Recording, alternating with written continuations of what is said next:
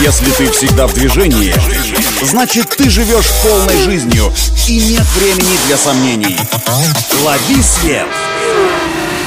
Свежие новости из мира моторов и автодорог. Программа «Автонавигатор». Только вперед!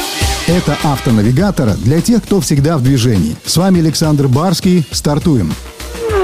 Стало известно, что все конвейеры головного завода «АвтоВАЗа» в Тольятти вернулись к штатной работе и продолжили производство автомобилей по привычным графикам. Мультибрендовая линия, выпускающая «Лада Ларгус», «Лада X-Ray», «Рено Логан» и «Рено Сандера», а также сборочно-кузовное производство «Калина», которое производит «Лада Гранта», теперь работают как обычно, в две смены. А вот сборочно-кузовное производство, где делают «Лада Нива Travel» и «Лада Нива Легенд», пока работает по графику в одну смену. Объемы производства при полной загрузке могут достигать полутора тысяч автомобилей в сутки. Комплектующих, по слухам, на заводе пока достаточно. И в компании делают все возможное для стабилизации текущей работы. Тем временем московский завод Renault, выпускающий Renault Duster, Captur, Arcana и Nissan Terrano, из простоя не вышел. Его работа официально приостановлена до 5 марта в связи с перебоями в поставках компонентов.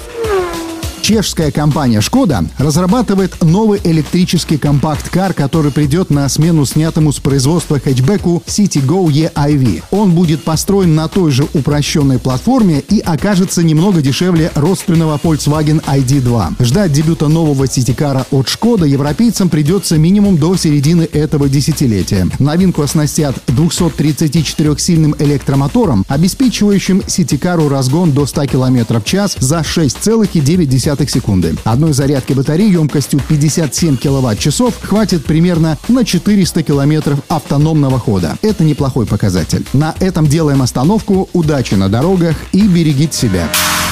Программа «Автонавигатор».